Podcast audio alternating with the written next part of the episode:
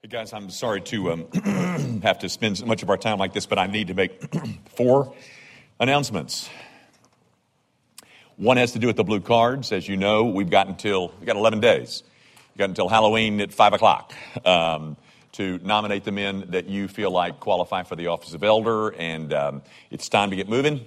Um, I've got some cards up here if you need them, but uh, you can accomplish that tonight if you like. You can hand them to me. You can put them in the repository right out there, but. Um, for those of you who are new to Grace the Van, there is no there is no nominating committee here. This, you are the nominating committee. All the nominations come from you. There's not some back room back uh, uh, group, you know, that's huddled. In. You're it. If you don't nominate, we have no nominations. So that's that's uh, 11 days more. um, secondly, I just want to underscore what Jimmy said about Sine Qua Non uh, Saturday night. Uh, you know, I walked in here the other night and it was it's a beautiful foyer out there, but what it needs is something on the walls. It needs some art out there. So um, uh, that'll be happening th- this coming weekend. So Saturday night, I hope you'll be, uh, be with us. Um, also, you know, I, I had my little sticker on here that I voted and it popped off. You know, it's early voting has started. And do you realize that there is a member of Gracie Van that is running for the office of mayor of Germantown? Does everybody understand that? He's a member here. He's been going to church here for five, six, seven years or so. George Brogdon is a member here and who is running for the office of mayor. Uh, it would uh, certainly be nice to. It's it's fun to go into a voting booth and vote for a member of your church, you know. So um, so go vote for a member of your church. Uh, also, um, I, you know, I can get in trouble for a lot of things, but this is not what I'm about to say is not one of them. I don't think because I'm not telling you who to vote for, but I am telling you about an amendment. Uh, which has to do with abortion, basically, ladies and gentlemen. So you, you don't need to ask any questions. Oh, I mean, you can ask questions if you like, not, not now, but of me later. But on Amendment 1, you vote yes. You don't need to, uh, you know, just Amendment 1, yes. Now, there's three other amendments in there, um, and they're, they're a little bit less uh, significant, but this one is about abortion, and so just vote yes. Um, and trust me, uh, you don't want to vote no. Okay? Vote yes, Amendment 1. Okay. And then uh, finally, um, there is a, a, life rally that Grace Day, it's called a Grace Day for Life. Uh, Friday, downtown, well, in front of the um, Planned Parenthood building, where, where we march in front of the, uh, the building uh, Friday, will the, the uh, Planned Parenthood will be open. Abortions will be taking place inside those four walls. And uh, you can go picket that if you like. The, the real thing is not picketing, it's praying. That is, you're, you're walking up and down, and uh, people will they have a very expressive way of greeting you, um, uh, and there's all kinds of opportunities for them to greet you, and they will. Um, uh, and horns flashing, uh, you know, all kinds of things. But um, uh, if you'd like to be a part of that, there's places here that you can sign up. It goes from 6 a.m. to 6 p.m. and one hour in that, that day, you might want to be a part of that. That's this coming Friday. Now, those are those are the announcements. Go back with me, if you will, to um, Galatians chapter 2, and I want to draw your attention tonight. Um, to verse 10, which is going to introduce to us to a, a subject which is going to, let's see, I hope it will create an, an awful lot of thought among us. Um, we, we, are about to discuss a subject that I, I, I, dare say that you have never heard discussed within this setting. Um, I, I, could be wrong. I hope I am wrong, but um, I, am just um, I want you to know that there's something here in verse 10 that needs to be said and needs to be considered and thought through very seriously by the people of God. Uh, let me read you the verse. It's verse 10, um, where they desired only that we should remember the poor, the very thing which I also was eager to do. I wanted to, sp- I wanted to spend our time together tonight discussing with you the subject of the poor. Um, guys, um, it, we, we, don't have enough time for me to do everything or say everything needs to be, needs to be said. So I, I want to kind of hurry through this, but you're going to, I hope you've got a Bible and, or maybe you can just write these things down. But let me, let me, let me start with uh, principle number one. It's, uh, it's found in Matthew chapter 26. concerning this subject of the poor. Um, this is a subject that we East Memphis Germantonians don't we don't think about a lot. but Jesus says in verse 11, Matthew 26, 11, he says, uh, For you have the poor with you always, but me you do not have always. Uh, it has to do with something that was being done to Jesus, and the, uh, an ointment was being poured on him, and they complained about that's wasting the money. And he said, Wait a minute, you're going to have the poor with you always. You're not going to have me with you always. But you're going to have the poor with you always. Why? Why is it that we're going to have the poor with us always? Well, there's lots of reasons, ladies and gentlemen. I guess the most general one is the fact that you and I live in a fallen world. Um, but there are other reasons, I guess, specifically that you could mention. I thought of four. Four, four things that would make somebody poor. Health, bad health could make you poor. Uh, war could make you poor. Uh, oppression, that is, um, an oppressive tyrant could, uh, could rob you and make you poor. Or laziness could make you poor. Now, let me make very clear that you understand. Uh, the Bible never sanctions laziness and always condemns it. In fact, Paul in, uh, is it First or Second Thessalonians 3, um, Second Thessalonians 3 says, uh, if you want work, need to let him eat. He has no patience for the lazy. The book of Proverbs is, is, is equally condemnatory of the lazy. So when, when I speak of the poor, I'm not speaking of that category. That, that category of the poor is an illegitimate category and is always denounced by the scriptures. But there is a legitimate poor um, that have been rendered poor because they live in a broken, fallen world. Now, also, in terms of this first principle that I want you to see in this Matthew 26 11 passage, Jesus makes clear that the poor are important, but they're not more important than he is. You're going to have the poor with you always, but you're not going to have me with you always. So do something, you know. He, um, the poor are important, ladies and gentlemen, but they're never to be um, uh, prioritized above the gospel. And that's what the National Council of Churches has done. Uh, that's what liberation theology has done.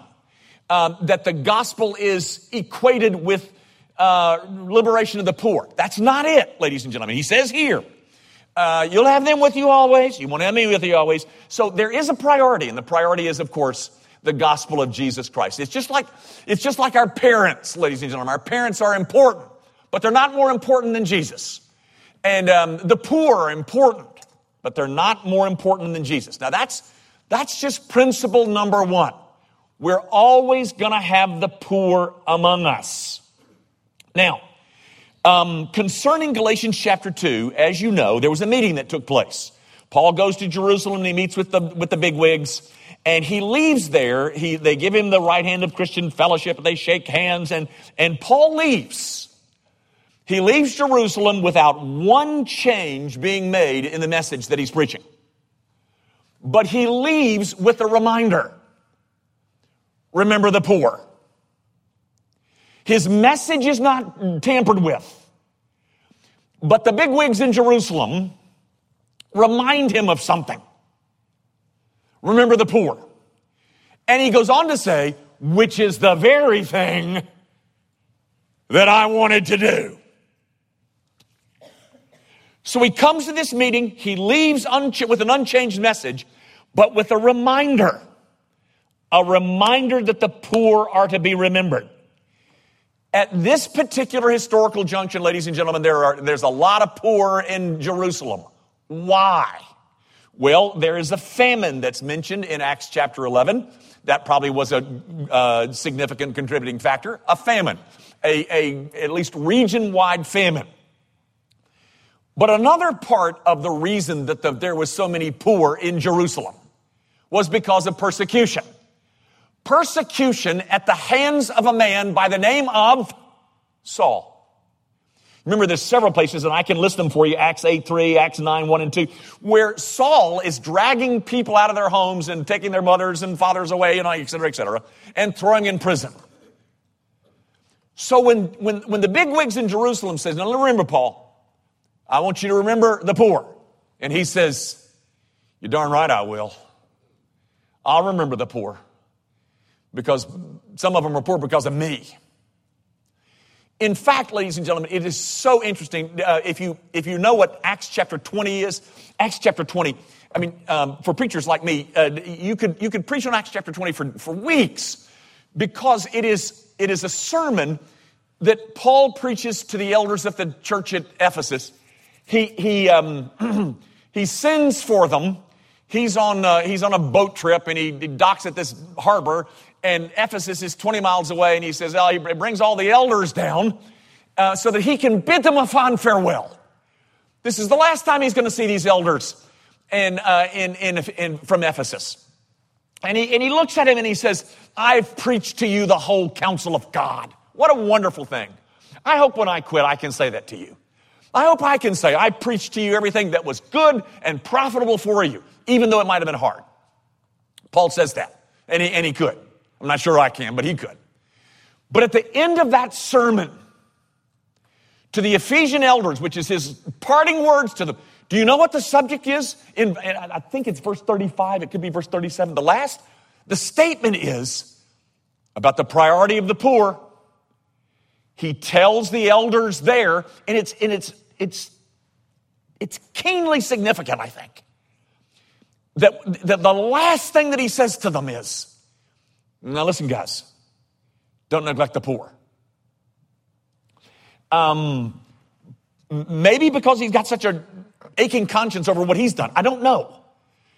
but I know that in the, the apostolic mindset, the New Testament mindset, the poor were never to be neglected. And consequently, you find Paul in the, in the course of his ministry being very diligent in this matter of getting donations and gifts to the poor. Um, he does it in Romans 15. He does it in Acts 11, uh, in Acts 24. Three different instances where you find Paul has taken up a, a contribution someplace and, and taken it to the poor. Now, so that's the setting. Let me tell you what the problem is. The, the problem that is when it comes to dealing with the poor. Here's the problem, ladies and gentlemen. It's a statement that is made by Jesus in Luke chapter 12. He says this Take heed, beware of covetousness, for one's life does not consist in the abundance of the things that he possesses.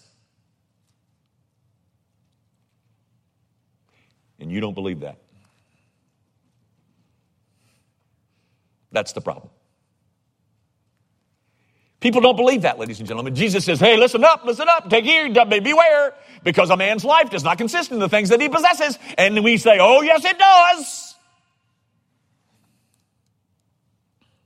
And so we hoard. So we're not generous. And the poor, the legitimate poor, they suffer.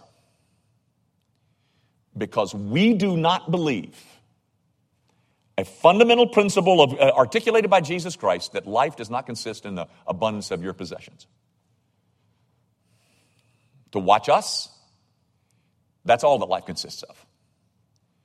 Is get as much as you can and can what you get. Knowing that flaw in the human nature, God puts into place early on requirements, not invitations, not options, requirements as to what is to be done in terms of having the poor in mind. Guys, if you know anything about the Old Testament, you'll know some of these things. I mean, I, I, did you get my point? Because we love to gather stuff, God says, I am going to put in place stipulations that require of you that you do not neglect the poor. Here's one Leviticus chapter 19, gleaning laws. Everybody know what gleaning laws are? Uh, remember that when, we, when I preached through the book of Ruth, and Ruth went out into the fields of Boaz and she gleaned? Well, that was a law, ladies and gentlemen. That was a law in Israel. That wasn't a, a, customal, a customary practice. It was a law. And what gleaning laws were was when you, when, when a landowner uh, harvested his field, he was not to harvest all of it. He was to leave the corners and the edges so that the poor could come in and, and be fed. But in addition to gleaning laws, you have the sabbatical year. Deuteronomy chapter 15, verses 1 through 11. The sabbatical year, that is, one year, every seventh year, all debts were to be canceled. Woo! What do you have to do to obey that? Well, you have to believe that life does not consist of all the abundance of our possessions. That's what you got to do. That's what you got to believe. And if you believe that, then you'll cancel debts every seven years. But in addition to that, in addition to gleaning laws, God has put in this place this welfare system in Israel, gleaning laws, the sabbatical year, and you know what the third one is? The year of Jubilee, the 50th year. That's when all properties that had been um, made as collateral for a loan went back to the original tribe to which they belong. And all slaves were liberated, were let go.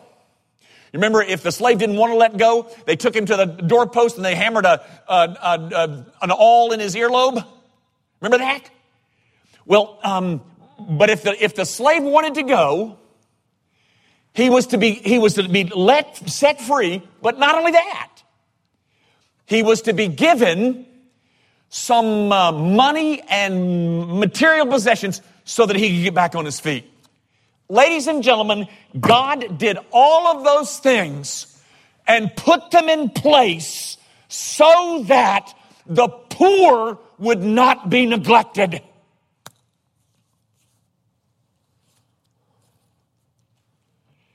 Because there is in us, ladies and gentlemen, down deep, the belief that life consists in all of our possessions. All this, those three things, are legislated by God with the care of the poor in mind. Now, to support and encourage Israel to obey those laws,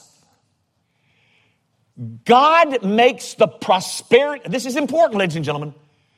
God makes the prosperity of his people, listen, contingent upon their treatment of the poor. I'm going to say that again. So that he would encourage Israel to do those three things gleaning laws, year, um, uh, Sabbath year, and the, the Jubilee year to encourage them to do that God ties the prosperity of Israel to people's obedience to those stipulations, to their treatment of the poor. Um, you want to see that? Let me just, because I mean, I, have got all these texts in here we don't have time for, but these, these might be worth looking at. Go to Psalm 41. Psalm 41. I'm going to read you uh, uh, three verses. Psalm 41, beginning at verse 1. It opens this way Blessed is he who considers the poor. Then he says, The Lord will deliver him in time of trouble. The Lord will preserve him and keep him alive. And he will be blessed on the earth. Who will be blessed on the earth? The man that considers the poor who you will, you will not deliver him to the will of his enemies. The Lord will strengthen him on his bed of illness.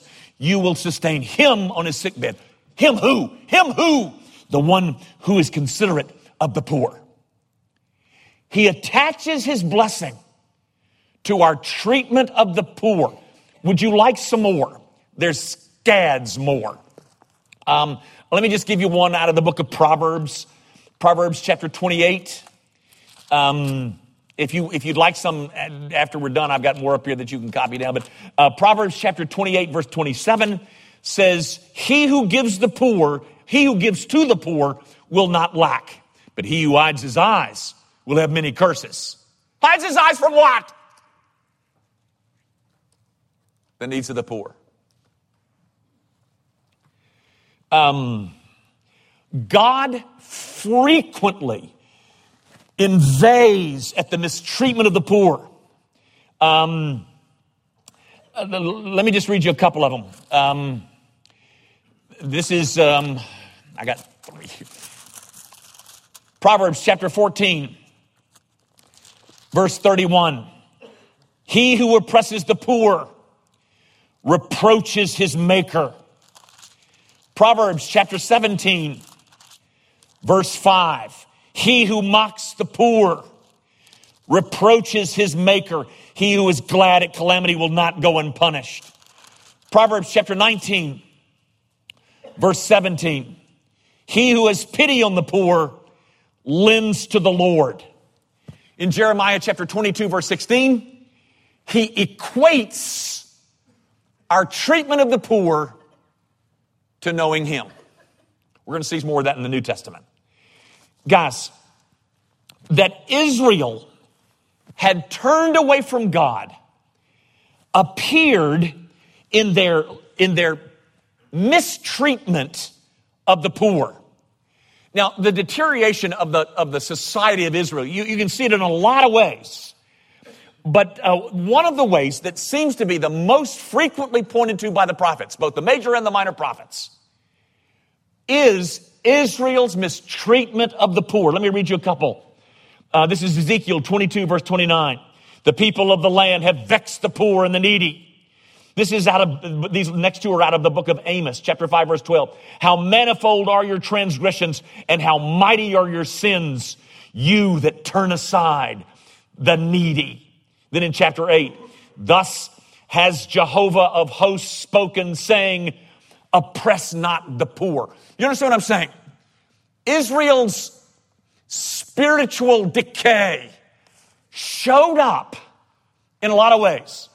But one of the primary ways that it showed up was the mistreatment of the poor. And so the, the major and minor prophets both rail against Israel because they have mistreated the poor. Guys, you come over into the New Testament and you find the same thing. Uh, the, the, New Testament does nothing but confirm um, th- these, these issues that are raised in the Old Testament. I, I want to show you one, guys, that absolutely should, should just melt our hearts. It's in, it's in Matthew chapter 11. You know the story. Um, John the Baptist is in, is in prison. Uh, Herod is, has put him in jail, and he's going to end up with his head chopped off. But he is wondering if, if he's the Messiah, if Jesus is the Messiah, why am I here in jail? So he sends a couple of his disciples to Jesus and says, Are you the one? Are you the Messiah? Or should we look for someone else? You remember that story? This is how Jesus responds. Jesus answered and said to them, Go and tell John the things which you hear and see. Listen to this, brother and sister. The blind see and the lame walk. The lepers are cleansed and the deaf hear. The dead are raised up and the poor have the gospel preached to them. Guys, Jesus proves to John the Baptist that he is the Christ by pointing to the fact that he heals bodies and that he preaches to the poor. Is that not remarkable? of all the things that Jesus could have thought of to prove who he was, he says, Go and tell John this. People's bodies are getting healed, and, and the only other thing he mentions is that the poor are having the gospel preached to them.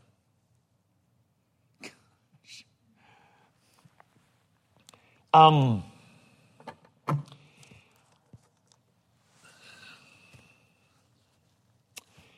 You know, I, I have to point out that that little observation, that is exactly what the prophet said he would do. When the Messiah arrives, he'll declare the gospel to the poor. Jesus teaches that anyone who has truly been touched by the grace of a merciful God will be vigorous in their helping of the poor.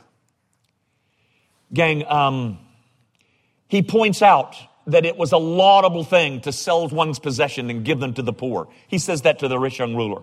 The poor, um, um, give Christians a perpetual opportunity to imitate Jesus Christ in ministering to them, says he. Um, in fact, do you remember um, in Matthew 25 when he separates the sheep from the goats? What does he use as the criterion to separate the sheep from the goats? Well, you gave some water to somebody that needed some. You, know, you gave some food and, and then you went and visited some people in prison. Oh, you didn't do those things, you did, did you? Oh, that's just because you're a goat. You're not one of mine. Um, you remember, remember the lady with the two mites? He elevates her and says, she is, she is given more than everybody. He values the gifts of the poor, even though they be meager and wouldn't compare to what the rich give. Um, you know, there's a, there's a statement in James chapter 2 where the church is told that don't you give the best seat to the nobility. You don't you dare do that. Even though they're not bringing any gifts in, you put them up in front. Why? By the way, that book was written by James, the same James that told Paul in Galatians chapter 2 to remember the poor. Um, guys, this, this is rather stirring. God will measure whether or not we have the real thing, the real justifying faith.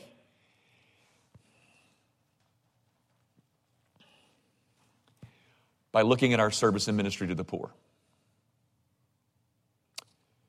Um, when Jesus showed up in, in flesh, he moved in with the poor. He identified with the weak, the disadvantaged.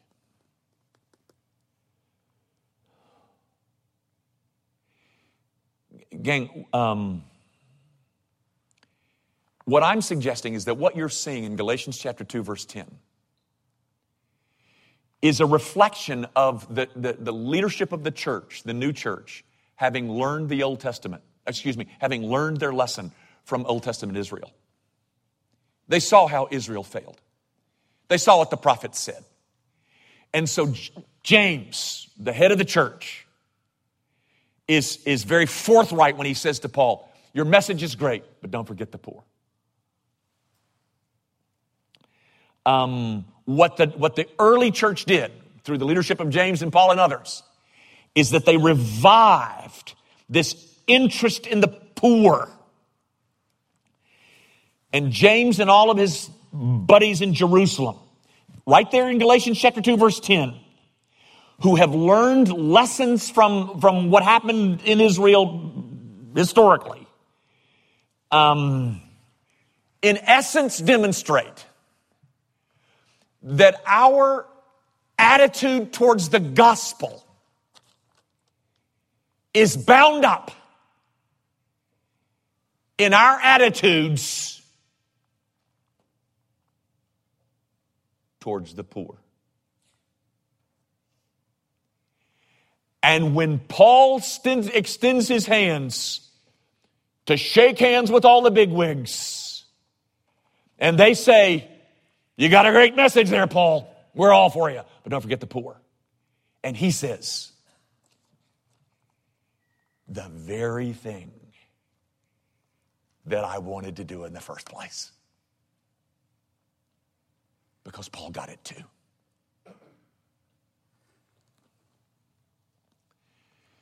Ladies and gentlemen, I, I, started off by saying this should give us a whole bunch to think about. I want you to know something. In a lot of ways, I am, I am so, oh, I hate to use the word, I'm so pleased. Do you know that your church last year gave away $890,000. Most of it designed to address the needs of the poor. But, guys, I prayed for a million. and, you know, just because I prayed it doesn't mean that it's right and good and God spoke to me. I'm not saying any of that. I'm saying we can give away more. You know, guys, I can't speak for anybody else in the room, and I certainly can't speak for the elders.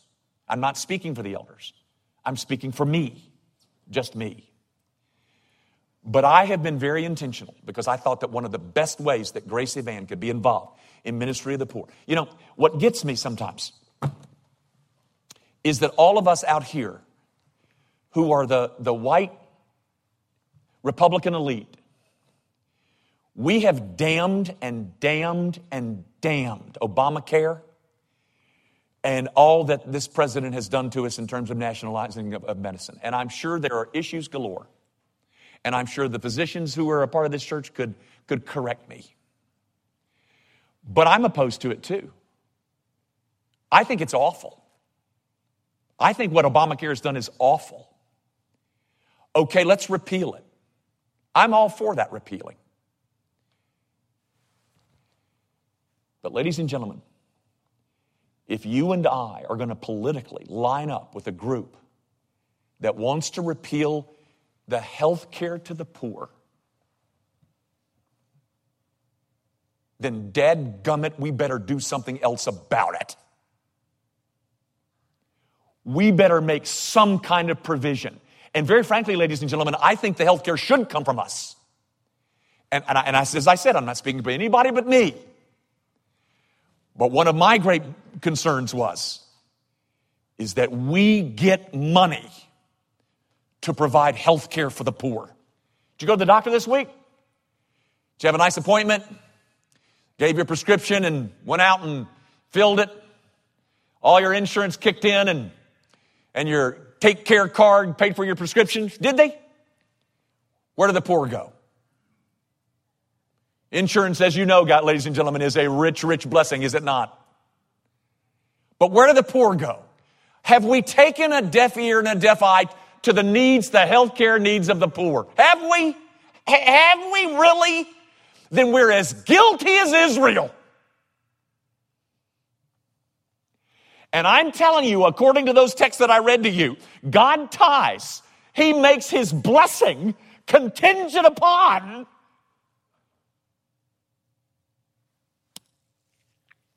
the way we minister to the poor. You know, guys, it's difficult out here. Uh, you know, we don't have any homeless lying on our front steps. They do in New York City. We don't have them out here. So we have to make trips to go to minister elsewhere. But then, dead Gummit, let's make the trips. Let's invest and let's invest big. Let's give the blasted money away. All of our bills are paid. We don't own anything of these buildings, they're all paid for. We, we should be and very frankly, ladies and gentlemen, th- this will really get me in trouble too. I think those of you who divert monies to your own little special projects are making a big mistake because we can do better if we if we pool our resources under the leadership of Jonathan Todd and the Grace Venture Strategy, which I don't even go to. But we can make a bigger dent. We can get bigger bangs for our buck if you will stop dribbling monies away onto who knows what.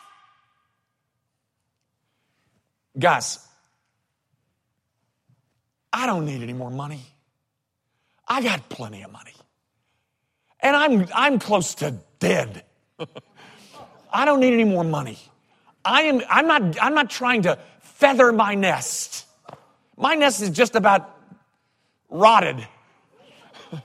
I'm here to say to you that according to that book, when Paul says, James says, remember the poor, which is the very thing that I wanted to do, do you want to do it? Huh? Is that the very thing that you wanted to do? Should be. It should be.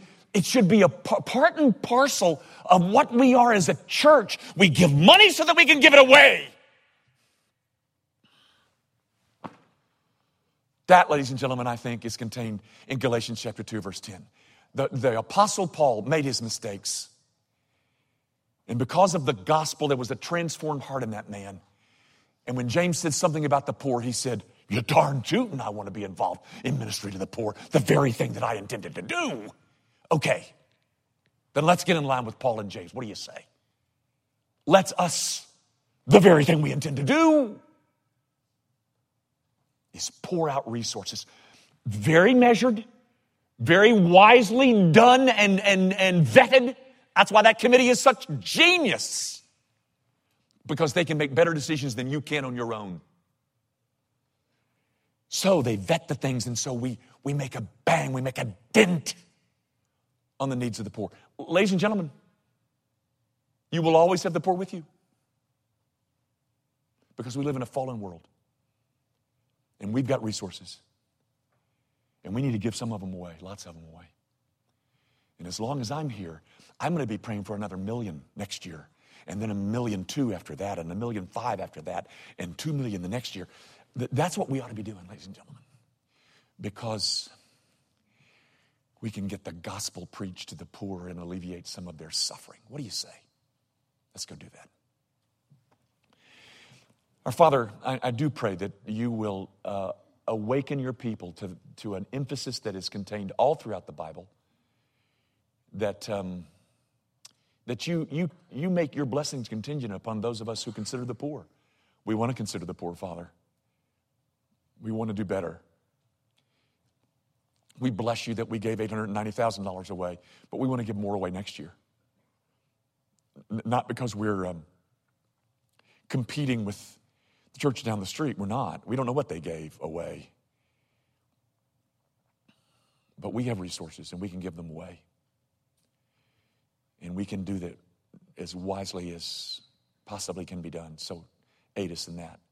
But would you stir the hearts and imaginations of your people to see that you have stated very clearly blessed is the man, blessed is that man, that woman, that family that considers the poor.